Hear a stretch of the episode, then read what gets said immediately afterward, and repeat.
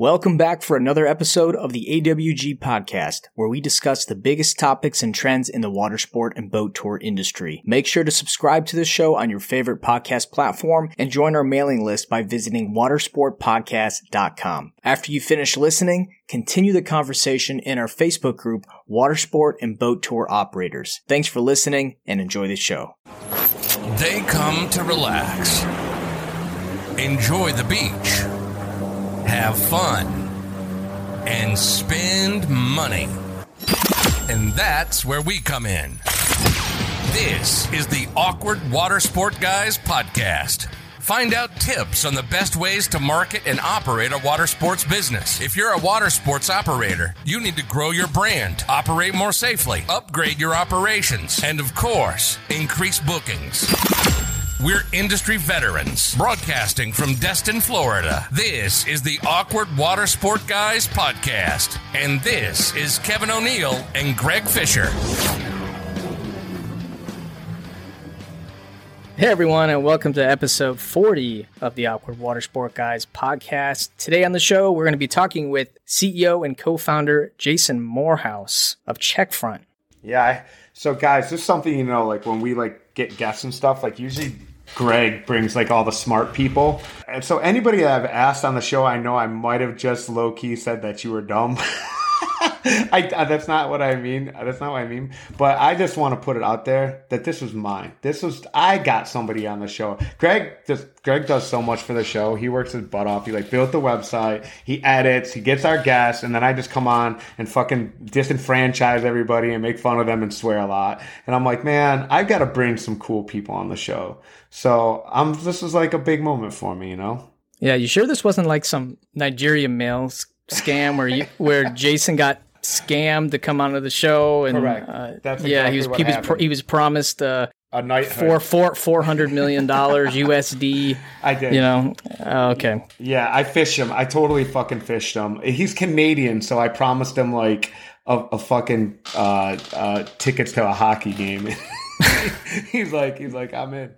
You know, J- Jason, the Checkfront is is one of the I'd say like top five largest res systems in North America. I know they have, I think they said 5,000 clients and they have a different pricing model than most. They have a subscription based, uh, a, monthly subscription. And they also have the paper booking.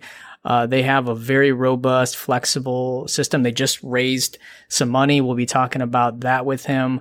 But overall, he's he was very informative, and we talk about a handful of different um, topics regarding you know res tech in the future. So, what do you think? Should we just get in and to the interview? No, man. I want to just say this: that like, if you guys weren't like, I, if you don't catch it in the show, like the dude's kind of like a super low key badass. Like, uh, like my mom, dad, or somebody I know, well, one of my family members, you say walks off, carry a big stick, right? And that's what I got from him. You know, like you got FareHarbor, you got Peek Pro. They're supposed to be like the, the big titans, you know. And he did on the show what he did on the stage at Arival, which because I'm assuming because like I said before, it was hard for me to hear him, but everybody that could hear him was cheering for him because he was just like he kind of stood up to those two guys, like they're arguing amongst themselves, and then he just got up and he was just like, "No, we're the best." and I was like, "Fucking fuck yeah, dude, hell yeah!" And and like I, I don't know, I really I really like that kind of that kind of swagger, man. And I thought it was a great show, and I'm and I, and I was really excited to have him. So yeah, man. Uh, yeah, like let's get into it, man. Let's fucking uh, let's get awkward. Yeah, let's get awkward. Let's do it. All right, guys, we're here with Jason Morehouse, Checkfront CEO and co-founder. Jason, welcome to the show. Thanks so much. Thanks for having me.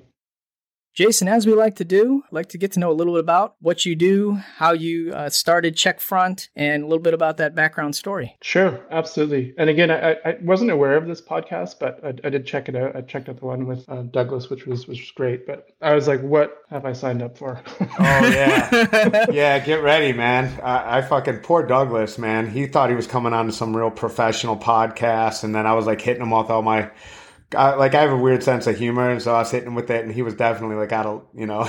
I'm happy you said good things about us because I was like, man, I was, these poor guys, man, they have no. Th- I mean, with Greg, if it was just you and Greg, you guys would all be like, yes, you know, da da da, da and then, but and then I come in, I'm like a wild card, and I got I got a weird sense of humor. So, He despite what you've heard, so- thanks for thanks for showing up, man. Yeah. absolutely. Yeah, I should have researched before, but uh, but all good. I, I think good... you just randomly accept requests like, from sure. strangers on Facebook. Hey, man. I'm happy to talk industry and, and whatnot. So I'll give you a bit of background. So Checkfront started, I can't believe it now, but it's almost 10 years ago. So um, we, you know, my my uh, I was originally the technical founder, and my background is mostly in um, like product and traditional e-commerce. I built consumer products, um, and you know, for me, the actual story of the company developed when we. Um, so we had a small, a young family then, who now they're all kind of growing up, which is also crazy. But um, we had identified like when we were trying to book things to do for these kids to get them off their devices, to get them out in the wild, to you know go explore their their backyards, uh, and and I realized that there was just like I was constantly like on the phone. I was emailing. There was like PayPal buttons, which was gross, and uh, and then in speaking to operators. So I'm not an operator. I love to travel. I love to do things, you know, outside. Um, and uh, you know, I do have a. I'd actually I won't go into that story. It's a longer one, but um, realized that there was like this consumer consumer frustration in in the things that we were the way that we were interacting with operators. So I'd built a really small early prototype uh, and got it in the hands of some operators who you know were were desperate. Although at that point there was still there's still a lot of education. Like there was still people that would seem to think that it was okay to operate their business on like sticky notes and spreadsheets and um, and so to to educate them early on that this is not okay for me. I work. I want to book at like midnight when I have the time to do these things. So, long story short, we, we built out that early kind of um, system, which evolved obviously over time from a, a, you know two or three staff members on our side all the way to a hundred uh, today. Um, you know, going from a really small cohort of of customers to you know over 5,000 in you know 100 and I would quote 128 countries or something. But um, so we took a really pretty lean bootstrapped model. Um, we let our customers again because we're not operators um, help us guide them in the feature functionality that they wanted in the product that was going to help them solve the technology problem so they can go and do what they love, which is their business. They've they quit their job, they're following the dreams, they're you know very entrepreneurial, which I can absolutely um, relate with, um, and that's what's kept us engaged this long. Is that the stories from our customers, and as you know, it's like very broad. Water sports is kind of one of them, but of course there's you know whatever Douglas quotes like a, a, hundred plus sub verticals, all with different requirements. Um, so I would say we were, I would say we were pretty naive going into it on the requirements of these businesses because if you are selling in traditional e-commerce you're selling like a coffee mugs or a t-shirt or whatever it might be or, or a tea cozy it's not um, it's it's it's those systems are relatively easy to design uh, although you know there's great companies like shopify and whatnot that have done you know incredible things there. What we noticed is that there could be two operators that operate completely differently even though they're in the exact same vertical. It could be, you know, a jet ski company or a rafting company. Their requirements are so different, and it's not our job to enforce how they should run their business. So what we built early on, and which extends today, is a very flexible system that can accommodate many, many different verticals. And that's really our big strength when we look at um, the competitive landscape. It is that we can meet many, many requirements with a very robust system that does, you know, the you know, meets many of the requirements of all of these, you know, incredible verticals and companies that, you know, I think Arival is, you know, deemed in destination or experiential travel. Uh, I just I find it fascinating. Jason, I, I want to touch him on a couple things. You you just said something that I, I think makes a lot of sense about a jet ski company is going to operate a heck of a lot different than a walking tour. And I know that, yes. you know, just from being in the software business, just we started a TripShock back in 20, 20 uh, 2009, 2010. So I'm aware of all the challenges. How do you, um, how do you and, and your Checkfront team navigate that? I mean, you probably have tons of different verticals, tons of different type of categories.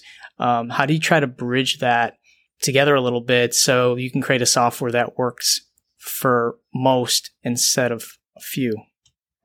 Yeah, and it's not it's not easy. We do set boundaries. So I, I'll just go like we're primarily inbound driven, which is different from many of our competitors that have these massive sales teams that are probably constantly, you know, hounding uh, or uh, you know the prospects out there that are looking for software. So we actually get most of our customers coming in through, you know, organically. We do certainly have like content and, and great content that our, our marketing team, you know, produces to try to educate and, and, and pull customers in.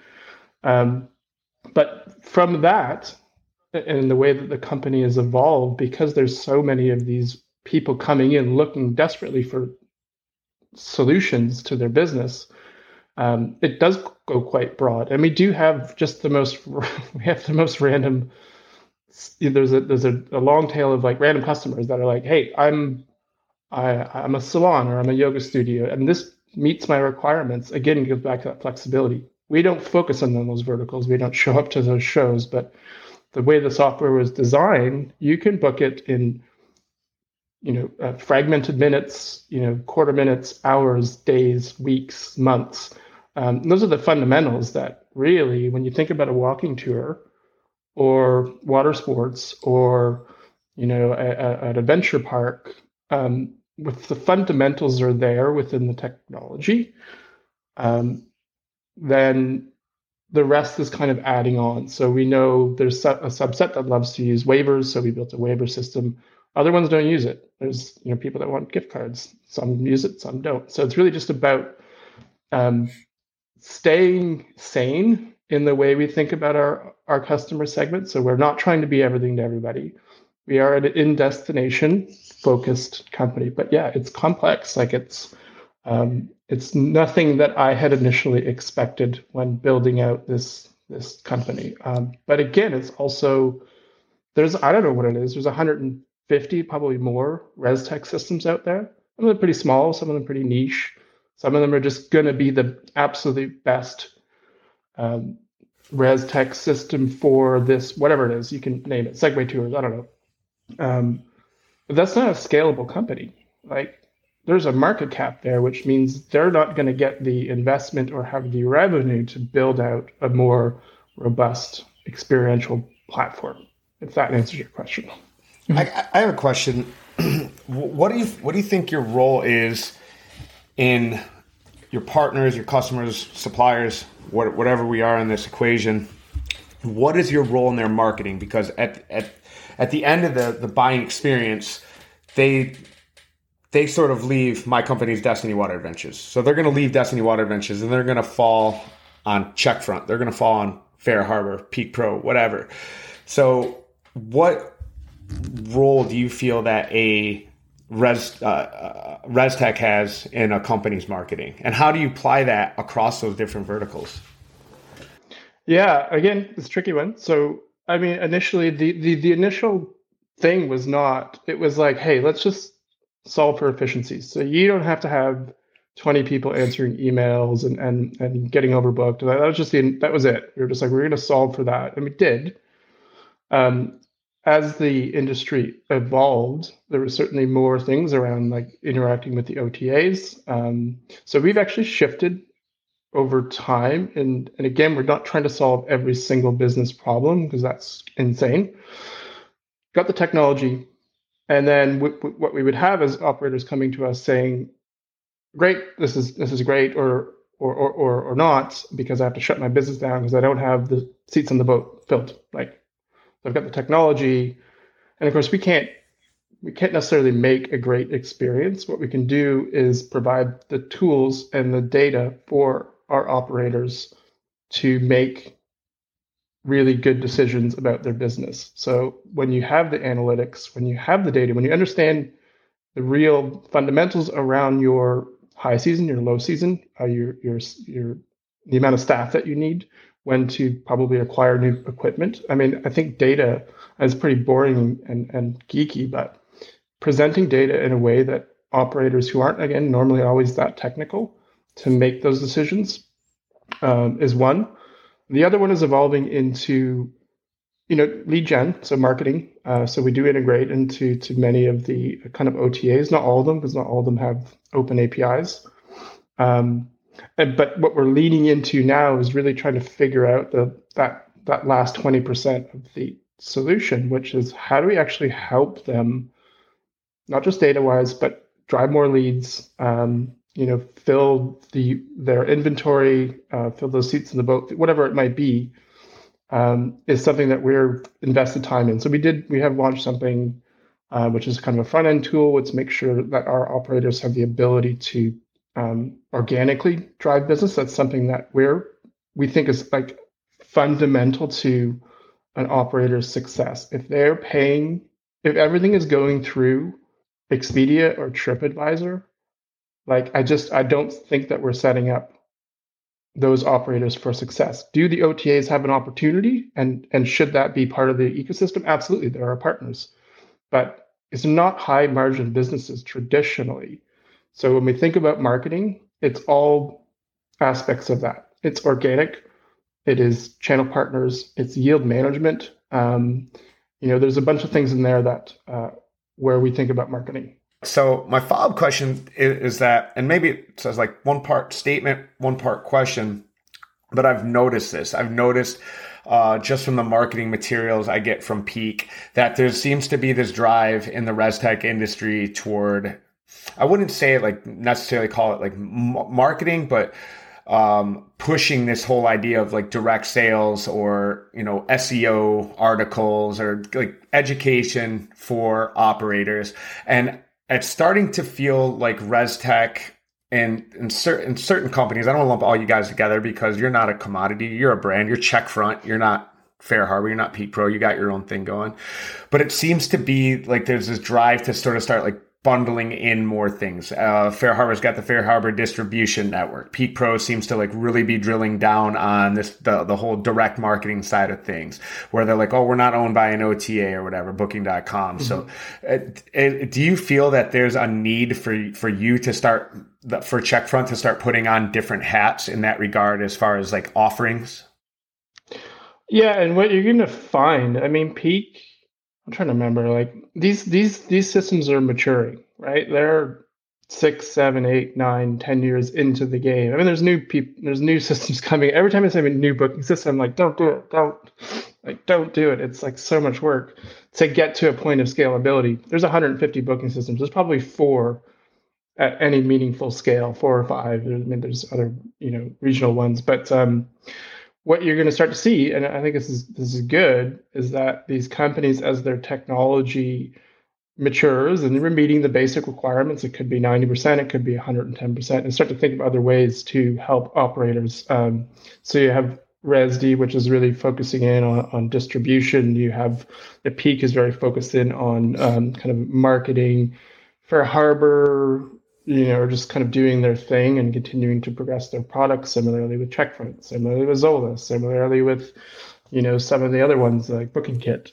I think it's it's a good thing in that we're it's not that we're running out of things to do, but our products at this point are are maturing to a point of uh, meaningful functionality. I, you know, being that I have an OTA and a reservation system, we took the route of going niche with our system. I wasn't ready to go, um, you know, go to bat with the Checkfronts and the FareHarbors and the Peeks. Um, we were looking for a very niche industry like jet ski rentals and boat rentals. Really, that's the main main focus. Now we have some one offs, we have some magic shows, we have, we have some helicopter tours, uh, but at the end of the day, like we are building features around a a very small segment because like you said, there's 150, probably double. If you if you go into the real you know, nitty gritty in some of these markets. Like I just saw one pop up the other day locally here in our area that's another res system and they claim to have 100 customers. So, I mean, I think there's a lot of these systems out there. And at, at this point, uh, there's so many, you know, where do you, where do you go in that direction? So I, I, and even from an OTA perspective, our OTA is 90% boating. I, I, I don't, I think like the next, and you can correct me if I'm wrong, but I think the next evolution of uh, res tech uh, OTAs is finding categories and going going hard on those. Uh, just because it's the, the do it all OTA and the do it all reservation system is uh, you know unless you're one of those five or six that that broke ground and got market share, I think it's very hard to, to get in. And, and for someone that has a very niche business and looking for very specific features, I mean, we get re- crazy requests. I'm sure you do too, Jason. They, they, they want like, okay, so there's an episode of The Simpsons where, where, where Homer Simpson created his own car, right? And Homer.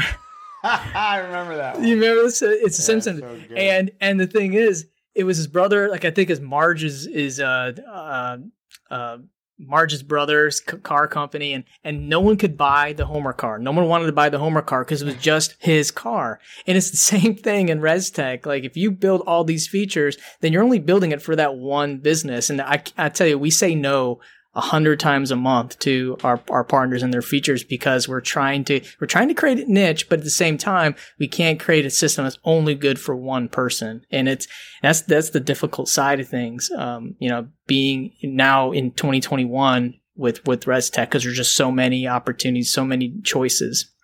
Yeah, I'm waiting for ResTech that allows uh, for an option for me to punch a customer in the face during the booking process. You know what I mean? Like I find out, you know, they're doing something and it comes straight through. Wow! so when you guys get that one going, I'm sold. I'll, no, okay. I'll, I'll, I'll, let our product team know. no but way, just, dude. Just you, went, back, you went hard. I think I think like there is apps. So I'm going to contradict myself. Like if there's an underserviced market, uh, be it water sports or, or whatever it might be, I'm I'm going to just keep with that one. Or it could be um, regionally based, or uh, like we bump into like these systems that we don't know. They could be in New Zealand, and they're like, yeah, we got like 500 customers, and we've never even heard of them.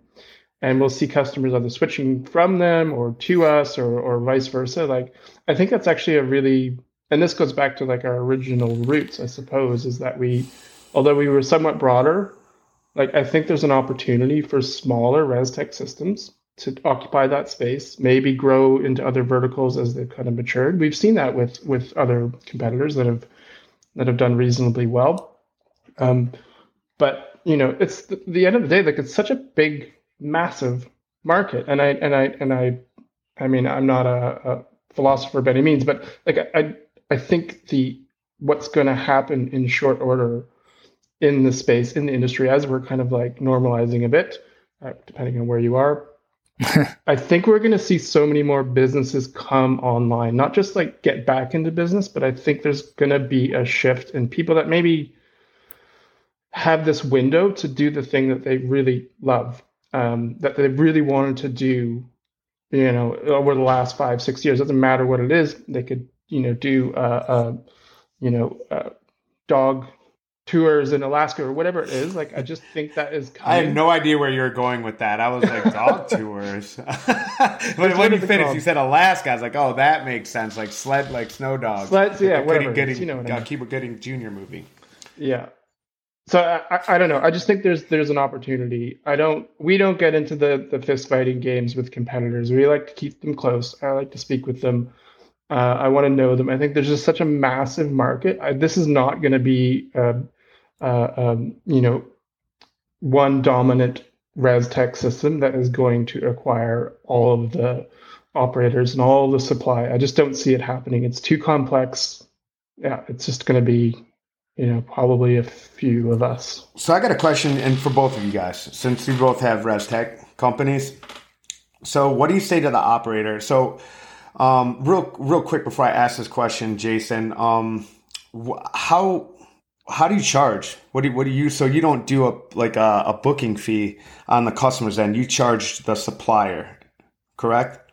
So uh, you can do either or. So this goes back to the so with us, you just pay a standard subscription fee. It starts at fifty bucks a month, super cheap. You know, goes up based on your requirements, your volume, uh, you know, the number of staff, that kind of stuff.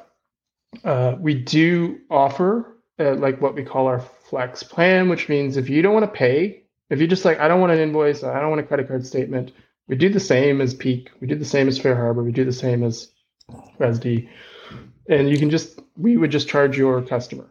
Now, I'm not super excited about that plan, to be frank, because what we're not driving the business. You're driving the business right? Uh, if it's going through an OTA, they're driving the business. They should get their commissions. I think they're too high. Um, so we we do it because we don't want operators to leave or be switched based on pricing. You don't want to bill, we'll do the commission base. You want to pay a subscription fee so you know what you're paying, um, then we'll do that as well. So we do have a hybrid approach, and I, I would love to hear um, uh, uh, Greg's opinion on that. Yeah, Greg, what do you what how do you do? And then I got a I got a follow up question for both of you. We started doing a flat monthly fee. And the reason why that died, that that opportunity died is because we could not scale with that number. Now when we switched from the flat fee to charging on every booking, what's the what's we, the charge, Greg? It's between 4 and 6%. Okay. Depending on their volume. If they're larger okay. companies, it's four. They're smaller companies, it's six. And plus, we had, um, you know, some companies. It's funny because when I when I threw like the hundred dollars a month number, these smaller companies, I couldn't believe it. But when I said we'll charge six percent of every online booking, they jumped up and down and loved it. Even though, you know, if they just decided to take ninety nine dollars a month and charge that six percent themselves, they would probably make, you know, thousand dollars a month. So, but what that did was it gave us the necessary funds to to scale faster and and have the funds to you know hire de- developers and hire staff because we, now if we started with 100 customers we we really missed the ball because when we started TripShock we we had people in 2011 2012 asking for reservation systems and we started developing ours in 2013 but it took us so long that we missed that whole train. By the time we got WaveRes going, it was like 2018, 2019, we missed it. And we focused really heavily on the OTA side. Going back, maybe I would have switched it, but we did go, we did switch the monthly fee to the, um, eh, the, the percentage, uh, booking percentage back. I think it was like two years after we, we, we got, we were in beta. And for us, we, we had to do that. Like it's, um, that was the only way for us to, to scale right. But um, and I don't know, um, Jason, if it's the same, but water sport companies, to say but they're they're very needy. There's a lot of moving parts to it, and so and, and I'm like I'm like, dude, I need a podcast partner, and I need how many? but week. but Kevin, just just Kevin and I, you know, we, we're we're very involved in the industry, in really in Florida in general, and I mean, we have our, our partners, even though they can do a lot of the stuff themselves, and some of them are probably listening. They call Amber, our, our account manager, almost every day for making changes. And if mm-hmm. we were only getting ninety nine dollars a month, I couldn't have an Amber. All right, hold on. I you, so, you, you I, this is like I'm dying to. I got to jump in okay, because okay. here's the, my question. The original, the what I wanted to say was is so. First of all, for anybody that doesn't know, six percent is the magic number because somebody some somebody A and B tested this right? And figured out that 6% was the magic number where there wouldn't be a significant loss of conversions, correct? When people checked out? I think it's di- different data sort. Again, we go a bit broader. So we have actually seen people that do apply the commission in our platform have a higher abandonment rate. And that's six percent. Yeah, so ours is five. But. Okay, so man, now well, you just you just completely screwed me up now, man. I, mean, I, I, still have this question, but I want to I want to touch on that now. I want to I I now I need to know. So, what was the what was when you say significant abandonment rate? I mean, what what do you mean? What, what I just said more. So so I, I don't I'm, I'm going to misquote my data because I don't have it in front of me. But so again, we have both segments of customers. The majority of our customers are on subscription. There are, a, I would say, a small percentage that adopt that kind of uh, commission-based uh, billing. We see the conversion rate, sorry, the abandonment rate on when they see that fee pop up on the invoice um, higher when you're paying a commission. When the when the consumer sees that they're hit with a, a fee that wasn't included in the initial um, uh, pricing that they were looking at, they'll they'll there's a higher percentage, and I could get you the actual numbers because. Um, well, you know, you don't have to. Don't. I would just be interested in knowing that what what those numbers were because I mean I think that would that would really support a strong argument. Then, I, I mean, I would imagine the only argument for a subscription base. If you tell me that you're going to charge me whatever it is, a thousand dollars a month, but I'm going to have significantly more conversions at at least enough to justify that or abandonment. Uh, in our market, it, I don't feel like it matters what I do. Like I, it's like blood in the water. So, but for somebody that that, that conversion really matters, like com- totally matters, where they're like, man, they're not going to get that back. I, I, would imagine that that would be um, that'd be a really strong argument. Okay, so my question was this: so when you start talking about companies that are doing like let's just say because it's an easy math problem for me to figure out because I'm not good at math, but let's say $10 million a year. So you're talking for Checkfront $500,000 in fees and then for FareHarbor 600,000. So mm-hmm. how do you how do you close the, the guy cuz if I'm doing 10 million dollars a year and I'm paying $500,000 in fees, the first thing I'm going to say is, well, why don't I just spend 500 grand and develop my own booking software, ResTech, whatever you want to call do that. it. To what do you say? Don't do that. but but I mean, there's a lot of companies that have their own, you know, their own checkout, and it's not like I mean, there's a lot that are horrific, terrible, absolutely terrible. But I mean, what would be that magic number? What would you tell that guy? You know, if I want to spend a million dollars on booking software or or whatever it may be.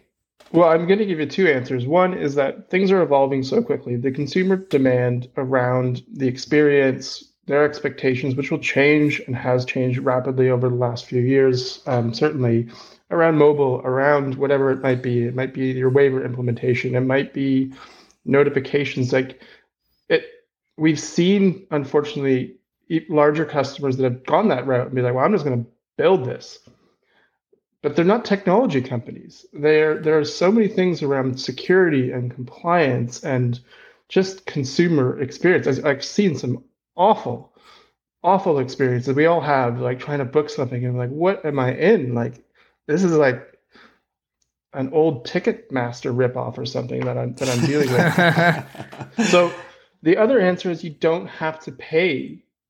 You shouldn't the, the frustrating thing, especially for our sales team, is sometimes we're walking people through the numbers.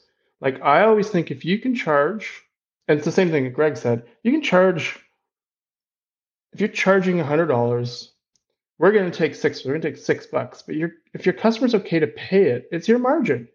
Like I'm not driving you, it's different. I give it an OTA, so you're driving a, a portion of that business we're not driving it we're supporting it we're providing the technology we're providing a great experience providing your security but we shouldn't be taking fundamentally this is more of a i know i'm on my, my soapbox here but like i just i think it's hard sometimes to get people to really understand the mathematics and it can be frustrating. So that's why we're just like look we'll just do this. We don't necessarily agree with it but if this is going to make your life easier and one day, when you get to a scale or you get a finance person that understands the amount of money that you're giving away that you maybe shouldn't be doing, when you think of all the fees, you got credit card fee, you got your ResTech fee, you've got your OTA fees, you know, you've got your insurance, and but it's a lot. Like, and I just, I it just can be frustrating to try to do math class with customers.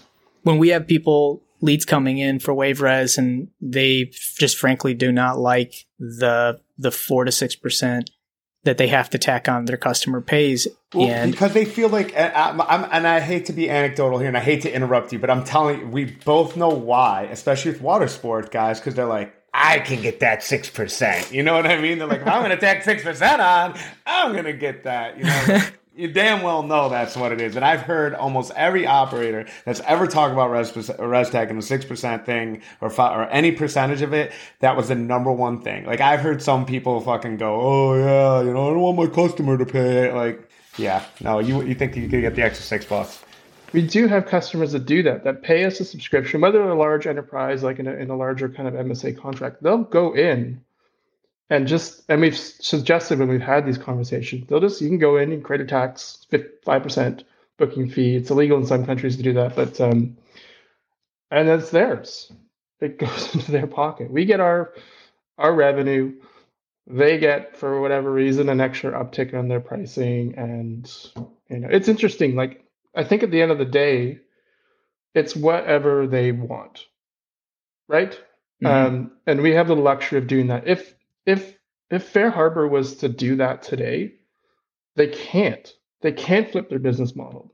Uh, if Peek can't do it, we're we are in the position that we can offer both because we have a very sustainable, you know, SaaS is compounding. You have sure it's fifty bucks a month or five hundred bucks or whatever it is, but very predictable. We know our churn, we know everything. So, and even just going back to COVID, we sustained when I know personally when we looked at booking volumes dropping throughout the world, those companies were in really tough, a really tough spot because their revenue just disappeared.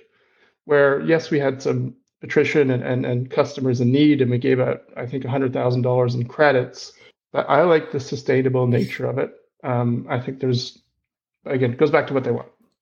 So uh, you know that's funny you say that. Like I, I, I did have a question. that was like completely off topic, and but just about your company and your business, and you know, so you guys, um, in the beginning of March 2020, you get your first round of Series A funding. Yeah. I mean, was that like, were you just like, man, I'm fucking glad I called that guy? You know what I mean? Because it's literally like a week later, you know, the fucking whole thing, the bottom fell out. So, can you walk us through that? I mean, God, you had to just feel incredibly fortunate. Yeah, it was it was a crazy time, and so we had been pretty bootstrapped. We did like a small local round uh, several years before that, so just growing on the, on the, the rate of our customers. But um, and and just to like go a bit broader, like there was so much there's so much private equity looming around. There's been this talk of like consolidation for like as long as I remember, like Arival being open. So I don't know if Greg, you were you know hit up by those firms that were looking to kind of like amalgamate, and I was like, eh, what, really? Like every Arival, res- I had like yeah, a couple of them would would hey, let's meet by the bar, and and they're some payment company trying to yeah, I know that guy. Yeah, he looked like guy. he w- looked like he was fresh out of high school, and he uh, was. I name. I know the company, but I was like, wow, okay. So there's lots of money in the industry. There's lots of attention, which wasn't there six, seven years ago. Nobody cared. Our customers cared, um, but you couldn't you couldn't raise a dime on it. Um, we were super selective, so we have had competitors historically. Some of them are gone that wanted to acquire us. We have, you know, we keep those conversations open but what we really wanted to make sure is that we we knew the opportunity was massive. We were in a good position. I mean, Rizwana can quote that she's the leading independent um, ResTech system, but she's not. Um, Get. Uh, when it comes to the number of operators, uh, that would be us. Um, but anyway, I'll, I'll, fast forward. So yeah, we we we met a really great partner um, that understood the things that we were doing. That didn't want to come in and like shake things up in a, in a, in a crazy way. They just wanted to invest in, in our kind of company vision. And so we closed that. So it was actually a two. It was a, there was a syndicate, and then there was the uh, lead, which is framework. We closed this framework in De- December, and then we were closing the second. And we were watching the news, thinking like, hmm you know, we have to close the other part of this round, but there's like this weird shit going on in the world. So I just remember like texting on a regular basis uh, the the the um, uh, the the investor, the syndicate investor, and being like, "Can you please sign? Can you please sign this document?" And he he was aware, they were aware what was going on, but and this was like yeah, going into March, and eventually the deal closed. Uh, it was really good timing wow. Yeah. I mean, when I read that date, I was just like, oh my God, man, that's like literally two weeks away from I know. the the apocalypse, man. I, I, yeah. I wow. That's that's that's wild, man. Yeah. That's J- awesome. Jason, I want to uh, talk some about OTAs because some reservation systems embrace them and some reservations uh, systems uh, shy away from them. Uh, some of the reasons could be due to uh, competition, and, and and it's funny. I, I say competition, competing for that inventory because they now like uh, when you give uh, connect when you connect with an OTA with the reservation system, you give that OTA the same real time access than the uh, the supplier does. So um, you said before um, on the show or just earlier that you would just want to give them the tools and let them make those decisions. You're not necessarily uh, the marketing engine. They're making those choices, and you connect with these APIs. Uh, I've seen other reservation WaveRes were one of them. You know, we're going to be connecting with other OTAs. Uh, but how do you look at uh, OTAs uh, from your perspective? Yeah, I mean, post Arival, there was like a yeah, like kind of stick it to the man, like go out and and and you know fight with the OTAs primarily like you know FareHarbor and, and Bokun. But I, I think they're an important part of the ecosystem. I don't think they should be the and that they won't like it, but I don't think all uh, bookings should be going through TripAdvisor because of the costs associated with it. I think they're a, a valuable part, and there's some really interesting things that we're doing later uh, in the year to make sure that primarily organic is your lead, right? So people are coming in, they know about you, they found you, you know, it could be your old school, like uh, whatever it is, billboard or whatever it might be, sandwich board. Um, our mission is to make sure that availability is optimized from a revenue perspective. So we want to make sure that you're not competing with TripAdvisor organically, but you integrate with TripAdvisor, you integrate with Expedia, uh, you integrate with the other, you know, open APIs, as many as you can. But you should optimize your organic and um, market present as best you can from a business operations component. If you don't care about the 30%, then it's fine. Like I think OTAs have a valuable part of this industry. I just don't think they should own the industry. We've seen what happens with that. Does Checkfront does Checkfront allow for like segmentation or is it just what I mean is like segment segmenting your inventory. Can you like if I go to Checkfront, can I go like I only want to give three seats to TripShock and I want to give two seats to Expedia and one seat to TripAdvisor? Not so that is I don't want to let the full cat. It's coming to some. You can a little bit. It depends on the integration. So with Expedia, you can select various amounts of uh, inventory that you want to put online. It's not, frankly, a, it's not perfect. I think there's a lot more that can be done there because ultimately, again, we have the data. We know when you are fully booked organically. We know when you are maybe need some help with some lead gen, or you know maybe that's time to kind of light up the uh, you know your OTA or, or whatever it might be. So it's not perfect though. We'll get there. Jason, if, if there are th- three features that really make Checkfront shine, what would those be? I'm going to go right back to the flexibility. And it's something that for, for, over time we've kind of like beaten ourselves up a bit. It's like, oh, this is like it is getting too complex. However, as of next week, there is something we've been working on for two solid years that is going to market slowly. We're going to roll it out very slowly. So it's actually, I would say it's a brand new product. It certainly mimics and, and, and supports a lot of the functionality that we have currently. Um, it is a bit of a refresh. It's easier to use. It's less complex um, when it comes to maintaining the balance of abilities to support complex configurations while also making sure that operators aren't like you know losing their minds trying to figure it out um, so that that flexibility the broadness of the platform the ability to both support that tour uh, the walking tour and the jet ski rental and you know the uh, whatever you want um, is is really what has allowed us to grow and scale i think that when we think about the future and the opportunity and the size of it, um, both vertically and regionally, puts us in a spot to actually quickly leapfrog a lot of the competition. Maybe they're not playing in the same market, but it is that ability to, for our support team, which is like half of the company, our success team, which is within that kind of customer facing team, when they come in and they're amazing, to be able to provide a solution that meets you know all these crazy funky requirements that uh, our uh, our our operators come in with.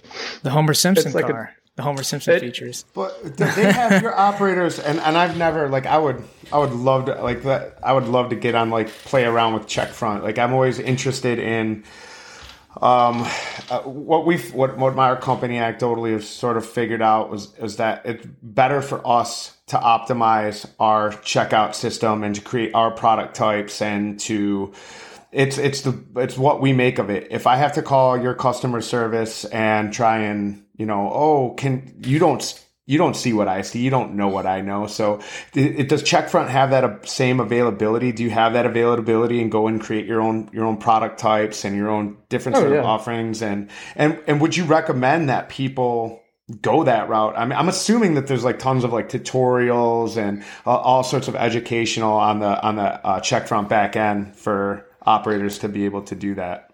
Yeah, so we would be uh, uh we, we're probably the best equipped at a self service. Like again, we want and when, and this with this new kind of launch, that was like the precipice. It's like yes, we want great support, but ultimately, like we want our operators to go in, understand the platform, and, and use it. Like, and yeah. if they need a bit of help, we'll give them a bit of help. So other competitors, you need to sign up, you get your demo, you have your account manager, they're going to set up your your inventory for you. But it's kind of like, then what?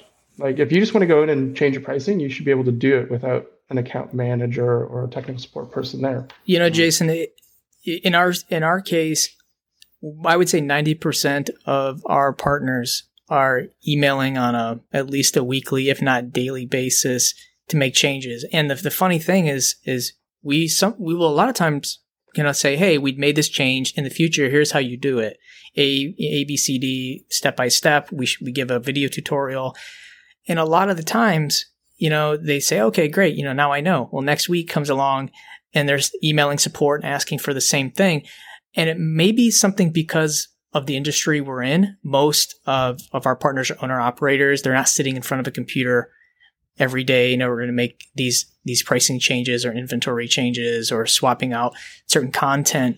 Um, is is that something that you think that can be curbed with with better training, or are are we kind of stuck in some type of paradigm. We're, what are you talking about? We're fucking yeah. buffoons, man. What do you want from us, dude? You guys are smart. That's why you guys got your huge but, tech but, companies, hundred people. I'm a fucking dummy, man.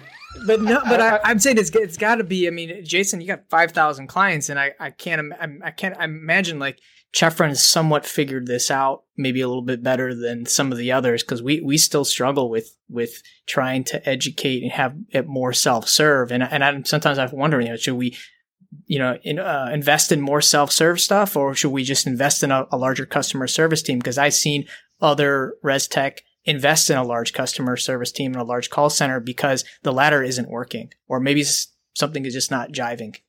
Yeah, I, I so and I, am not claiming that we're super perfect at self-serve, but what we do do, and we get the same. And I don't know how many tickets we get a day, but it's it's a significant amount. Um, people ask certainly onboarding or switching seasons. They need a bit of help and training. What we do um, pretty well is yes, there's great support tutorials. Yes, we do, and if if if there's somebody, if we're walking through some, even if it's through email, we do the same thing. We'll actually record the screen and send it to them here's how I did this so that they can refer back to it. That goes a long way.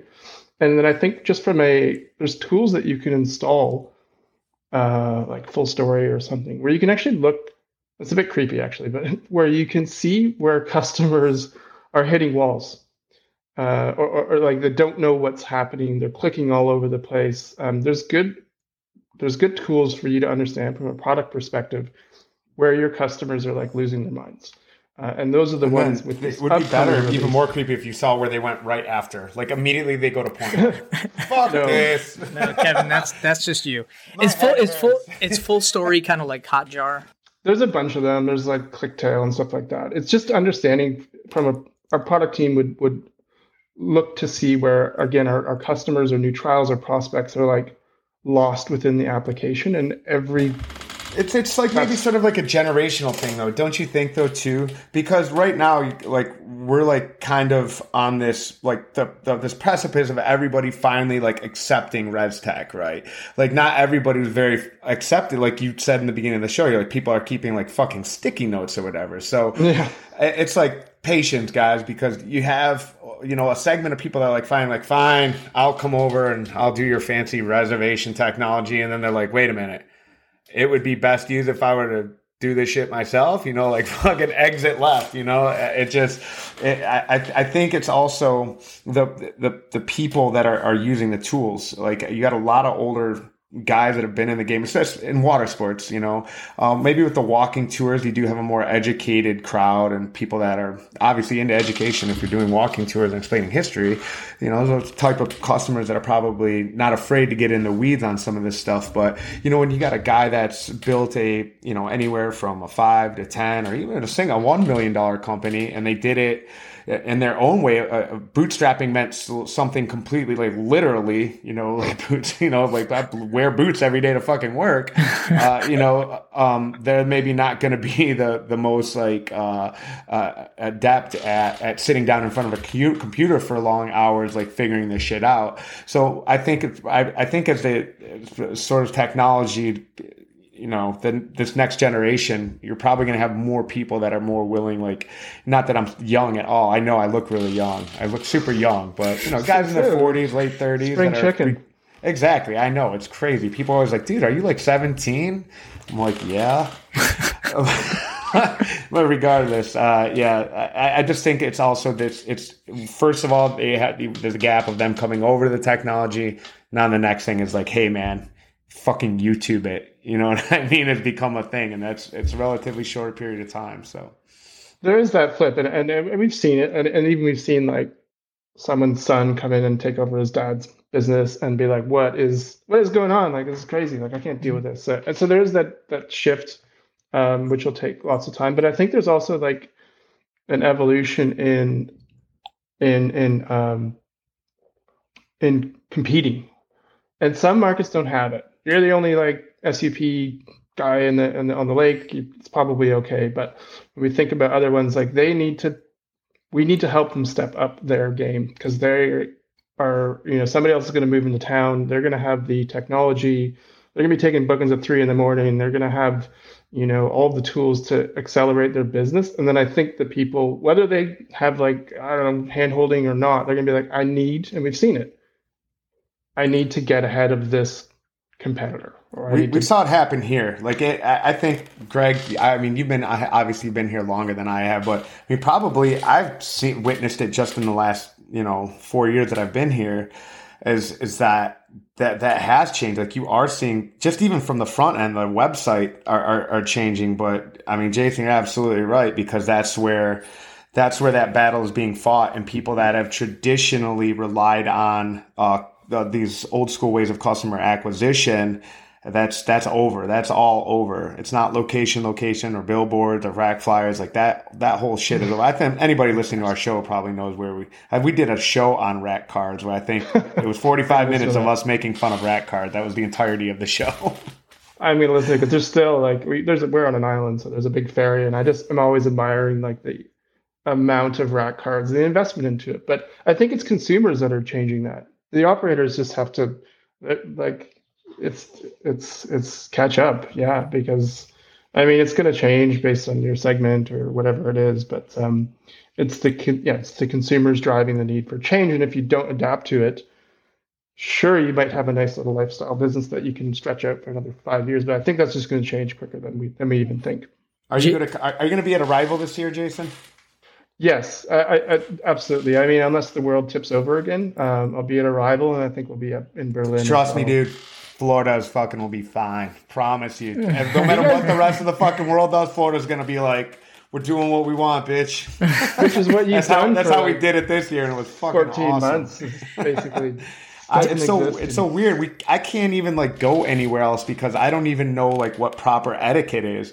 Because I come in if I go in like not masked up or somewhere else, and people are just like, "Whoa!" and I'm like, "Oh, I'm sorry, I'm sorry. I don't. I'm from I'm from Florida." so that's all you gotta say. Just wear your Marlins hat or something. Neck J- tattoos, yeah, man. They know, bud.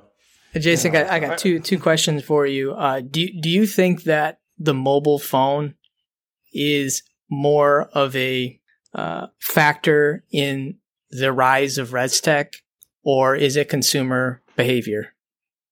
Well, it's both.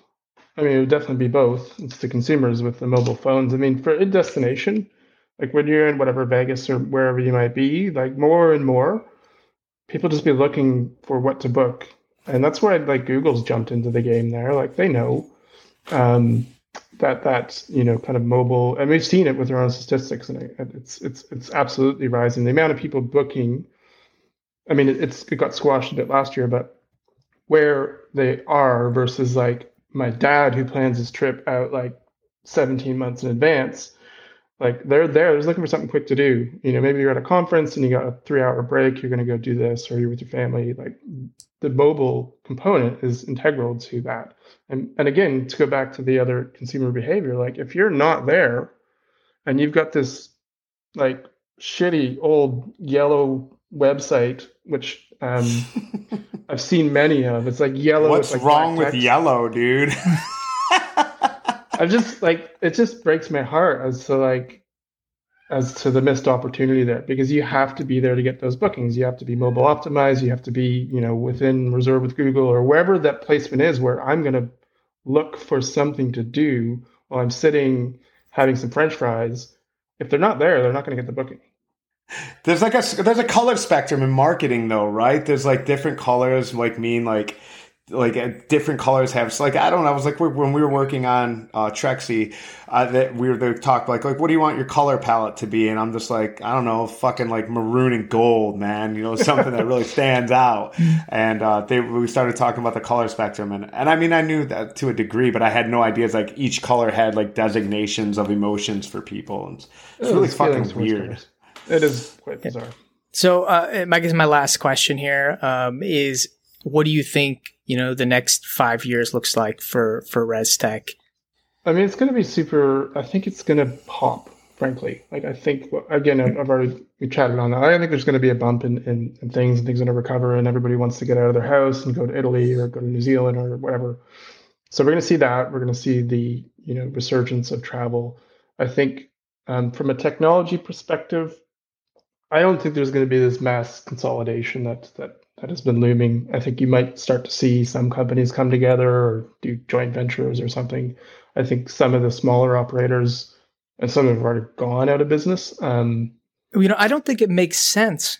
Like, you know, just imagine if if you purchased my company, my clients are not going to want to stay. They're they're going to want to stay where they're at, or most of them would, because that's their whole team is trained that way. It, it would take yeah, years. So so basically, you would have to support your your dev team would have to support a second system, and your I guess the whole idea would be to move those folks to Checkfront and then dissolve. I mean, that's kind of like when FareHarbor took over. Uh, was it Zerve? Well, it is when, kind of when, when they bought when they bought the bought the customers, but uh, Zerve, yeah, yeah Zerve. It's but uh, I mean, if I give that's a bad, bad example, but just imagine if, if you bought.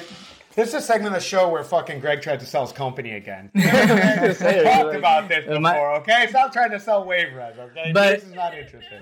But I mean, in reality, though, just because we actually had an, an, opportunity to buy a smaller so- software and we thought about it and we're like, well, we would have to support this software until these folks felt com- comfortable enough to move over to WaveRes. And who knows how long that could have been. They might, and they could have just left and went somewhere else. So the whole acquisition would have been almost pointless if, unless these folks moved over, integrated to uh, our software. So the consolidation thing to me doesn't make a whole lot of sense from from the software perspective unless you're you, have a um, uh, your your goal is to operate both systems independently and over a long course of time merge them, which is very hard to do. I mean, even when when HomeAway was acquired by Expedia, or should I say, when HomeAway acquired all these vacation rental property management systems, they operated like seven of them independently for years. They didn't, and they because some of these vacation rental companies were so built into these systems that they couldn't just switch them and, and consolidate them. It wasn't easy. So that's why I, I feel just from my experience being in the space for, for 10 years, that's where I feel the issue is, is that it's not easy to just consolidate all these companies into one. It's a nightmare. Like, and I, I definitely don't think the gobbler approach of like just like going, I'm going to take you and I'm going to take your customers. That's not going to work um, for exactly what you said. Um, the one plus one plus one plus one, You've got these like home away style. This is boring to me. So yeah, that's um, why I think it makes out. a lot of sense for Bokun to acquire um, Uh, Bokun acquired. Uh, I'm sorry. TripAdvisor acquired acquired Bokun and Booking.com and Charter FareHarbor. Just noticing how OTAs are, are acquiring reservation systems and not reservation systems acquiring other reservation systems. It all kind of makes sense because you know they they could add that you know that entity to their existing ecosystem and benefit from it. So um, you know, The I, TripAdvisor Bokun thing didn't seem to really sit well with the with the industry, though. Uh, as a general rule, did it? It was just weird. Like It was. It was definitely weird because I, I because it kind of felt like at that point, then all of your eggs are in one basket, and they own your. You know they own your site and they they're own your traffic and they're re- they're selling your reselling your traffic to you like it's a definitely a weird flex as the kids It sounds say. like they're really trying to figure out that whole relationship between Viator, TripAdvisor, and Bokun. It seems Well, um, because they Listen, you have a great standardization then. Wonderful, great. But then what happens? We go all the way back 40 episodes, which you know where I stand on this. Then now you're commoditizing someone's brand. And and with standardization, in my opinion, yes, it becomes more streamlined and optimized, but it also becomes more homogenized, which is an you know, which is the antithesis to what it is that we do. yeah, I would agree. I mean, I think like, I mean, I I, I knew Yalty. I think he's departed, but um, like it's fine. Like I don't think there's anything wrong with acquiring companies. Like it, it makes sense from a business perspective, sure. From those OTAs acquiring ResTech, I'm sure there's going to be other movement. Like I think there's going to be other things happening. I don't have any like uh, headwinds on that, but um, the I just I just think the operators were confused and kind of held at ransom. And like I, I don't know how many times they've changed their prices without notice. Like I just find that from a personal, from a founder perspective, like very unfair. Um, yes, they have. I mean, public companies they have their revenue mandates, but when and I would agree with Rizwan on this, the independent component means that we're in charge. We're in charge Yeah. of our destination. We don't have a, a, a parent company that's dictating based on the requirements of their shareholders what our operators should do. Yes, we need to survive and make money, but I think the independent players and they're collectively there's there's three, four, five really decent ones will really grow in the next three to five years. And you know, eventually they need to be acquired to support their shareholders. But I think, and this is I'm obviously biased to it, but I think the independent providers will innovate at a faster rate, and um, I think you're going to see some really interesting things happen there that support the operators, not some dude in a boardroom. My final question: Being that weed has been legalized across like basically a whole country, has has British Columbia lost its hold on like basically being home of the greatest weed of all time? Probably, but like the amount of dispensaries popping up here is crazy. Like, I think there's like four of them like up the road. So I, I remember when I was a kid. I don't, I don't smoke weed, but what I remember as like a kid, I remember just being like planning this trip in my head. I'm like, all right, first I'm gonna go to Amsterdam, then I'm gonna go to BC, man. they got the greatest buds, and I always wondered it because I always thought like there was like like weed tourism in British Columbia, right? Like that was like a thing for some years, wasn't it? I guess, but it wasn't legal. So you'd have to know the person. I think. I know Oh. nothing about this. Oh, stuff, do you have a but, hookup? um, yeah. well, yeah. Did, did I ever tell you, room. Kevin? I got I got married in, in Niagara Falls. I got married in Canada. I know it's on the other side, but um, yeah, I had a good time. So does that de facto make you Canadian? No, You're kind no. of. You know, I, I I don't know if you know this about us, but uh, we're we're from Detroit. We so we were right. Yeah, we were close by. Windsor. Well, I I toured. in- That was at Windsor was the place where everyone went because you could gamble at 19 and all that. so. Yeah, I have been I've been deported from Canada like four times because my band when I when I was a young man and we used to tour over we would tour in Canada all the time because we would cross the bridge in, in Detroit and go over to Windsor and then we would go up to like Burlington and, and we never made it out that way, uh, but we would go into Burlington. Toronto and that whole area and and, and I to uh, Burlington? what's that? Who goes to Burlington? Man, it's this is like a weird side note, but we I, listen. We went to this show in Burlington at this bar called Moe's, and it was a venue. Um, there was like a strip club there too. It was like the Golden something or another. Right beside the Red Lobster. So we uh, we went there, and there's venue had there was like 150 kids there, and they knew who our band was, and I, I've never fucking been to Burlington in my life or anything about it, but they knew like the words to our songs, and we made we had this great experience there. So every time, like if we were playing like New York or anywhere on the East Coast, we'd be like going up through. we're gonna go up through uh, Burlington. We're gonna go play Toronto, and yeah. So yeah, I got ejected from Canada quite a few times. It doesn't, Well, I grew up in Toronto, so Yeah, man. doesn't surprise me, Kevin. What? Come on, man. I am an upstanding citizen. Jason, uh, we want to thank you for joining us on the show. It was very insightful. Um, and I'd like to know uh, how can people get more information about Checkfront?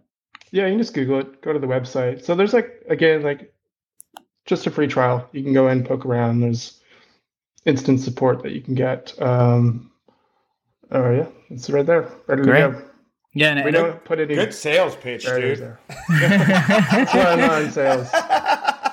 Just Google us. Man. Checkfront.com. Yeah, I swear to God, like that's the one thing like we always try and tell our guests because at first in the early few few episodes, people would come on and they'd be like, "If you come to our establishment, you will get the best customer service." And we're like, "No, no, no, don't do that, please, don't do that." So good, organic, not pitching your product, dude. Well, we'll see you both in Orlando, hopefully. Absolutely, yeah. Hell yeah, dude. Yeah, we're gonna be. I'm gonna get. I'm gonna get fucking kicked out of Orlando. You'll be the first person to get kicked out of Arival. I was gonna say. I've, I've seen I'm, some. I'm making it a point. Yeah, well, we just we just signed our um our, we're sponsoring this year, so we just signed Oh, our nice. sponsorship this year, so we're pretty excited. I mean, if it's gonna be in Florida, that's kind of like our you know our home base We'll with, with everything. So we're we're, we're happy just to get just to see people face to face is gonna be awesome. Yeah, Yeah, I that'd can't be wait, great. dude. I'm gonna wear like a, like pajamas. I'm like I'm gonna do something crazy because that was like my first conference I ever went to. Did I ever tell you the story, Greg, about my pink, my salmon pants? I went. Yeah, to, like, I, I, I remember the salmon pants. I had the salmon. so I had salmon pants. Like I was really trying to fit in, Jason. You know, I, I was like, it's like a tech conference, and everybody's got their comfortable shoes. Like, I mean, don't let my all my tattoos fool you. I'm not like a real conference kind of guy, you know. So I, I show up there, and I'm like trying to dress up and like be like worldly. So I see these like salmon pants, like Ralph Lauren. They're like 18 bucks, 18 bucks on the clearance rack. So I'm like, you know what? I'm gonna wear salmon pants, and I'm gonna pull this off. And I'm walking, and I hear this like European voice from behind me, and they're like, uh, like, like, excuse me, sir. I don't know if that's European, but I'm like, oh, they they're pointing at my pants, and I'm like, oh, oh, oh, oh, yes, I'm about to get a compliment from some Europeans on my salmon pants because I look so fucking worldly, and they're like. The sticker. I'm like, what? And I look back and I had this large, the pant size sticker on the back. I'm fucking fat, look. I was like, Kevin, you're. I'm laughing like hysterically, and I went there by myself, so I didn't really know anybody. So I'm just like standing at the window, like beat red face, like laughing in my salmon fucking pants. This year, I'm gonna wear a onesie the entire time. No, Awesome. great. Yeah. I'm gonna look out for it. Oh man. All buy right. Well, pint. Jason, we uh, again we appreciate you coming on the show, and Yes. uh, as always, everybody keep it awkward. You've been listening to the Awkward Water Sport Guys podcast. If you're in the water sport industry, this is the podcast that brings the business perspective to parasailing, jet and ski boat rentals, sailing, snorkeling, and everything else. We hope you've gotten some useful and practical information from this show. Be sure to sign up to our email list at watersportpodcast.com and subscribe in your favorite podcast app. We'll see you next time, and thanks for listening.